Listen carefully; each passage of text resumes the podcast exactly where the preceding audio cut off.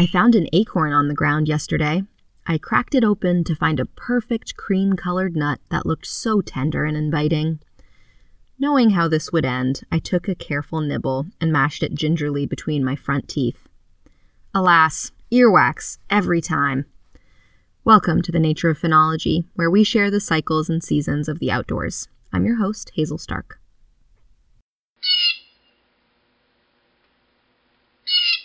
You've heard that bird before. Do you know what it is? It's the metallic, nasal, noisy single note of a blue jay, repeated over and over. Does it annoy you? Does it make you think of a bully disrupting the calm quiet of the winter world? Does its abundance have you overlooking it in favor of finding the subtler, quieter beauty of kinglets or cedar waxwings? You're not alone.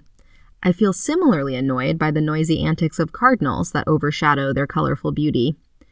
But a wise woman once taught me that if you have an unkind thought about a person, you should make up for it by naming three nice things about that person.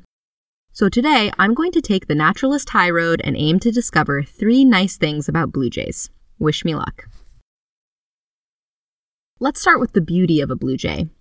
Every shade of sapphire blue, punctuated by bright white and deep black stripes on their wing and tail feathers, alongside a gray to white belly, a black necklace and perky blue crest make blue jays a uniquely bold and beautiful bird of the north. But as beauty is subjective and can so easily be overruled by attitude, let's instead focus on the objective characteristics of a blue jay's color. The feathers aren't really blue. It's an optical illusion.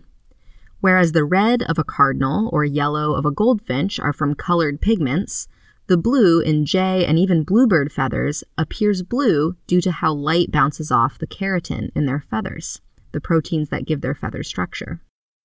So if viewed under unusual lighting, like when backlit, those blue feathers will actually appear brown due to the melanin pigment in their feathers.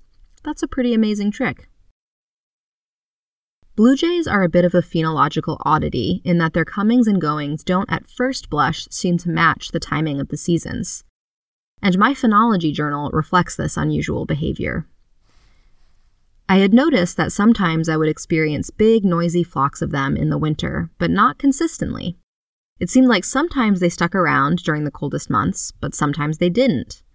Sometimes I would see single blue jays hopping around and freaking smaller birds out in the spring, but sometimes I wouldn't. I couldn't identify a particular pattern.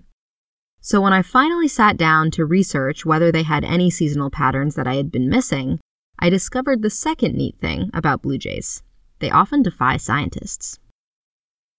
While blue jays do flock up in larger groups in the winter, like many other winter birds, probably the biggest scientific mystery about blue jays is their migration patterns.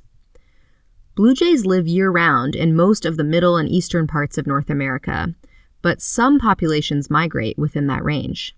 Sometimes younger jays migrate, sometimes older jays, sometimes both. Sometimes a particular flock migrates one year, not the next year, then migrates again on a later year. Scientists have yet to figure out why blue jays migrate when they do. One blue jay mystery that scientists did solve, however, was their anting behavior. Scientists noticed that when blue jays foraged ants, they would rub the terrified ant all over their feathers before eating it. They weren't doing that with other insects. But why? Ants contain formic acid, a bitter substance that is also found as one of the irritants in stinging nettles. After a series of experiments, scientists discovered that this behavior caused the ants to emit their formic acid on the blue jay's feathers rather than within the jay's mouth, effectively making the ants much more palatable. So that was easily three nice things about blue jays. They're skilled illusionists, they keep scientists humble, and they have figured out how to creatively eat ants. I bet you can't do all those things. You can download this episode and find a link to the transcript, photos, information about podcasting, and more by visiting archives dot w e r u dot org. Thanks for listening, and please join us next week for another dive into the nature of phenology.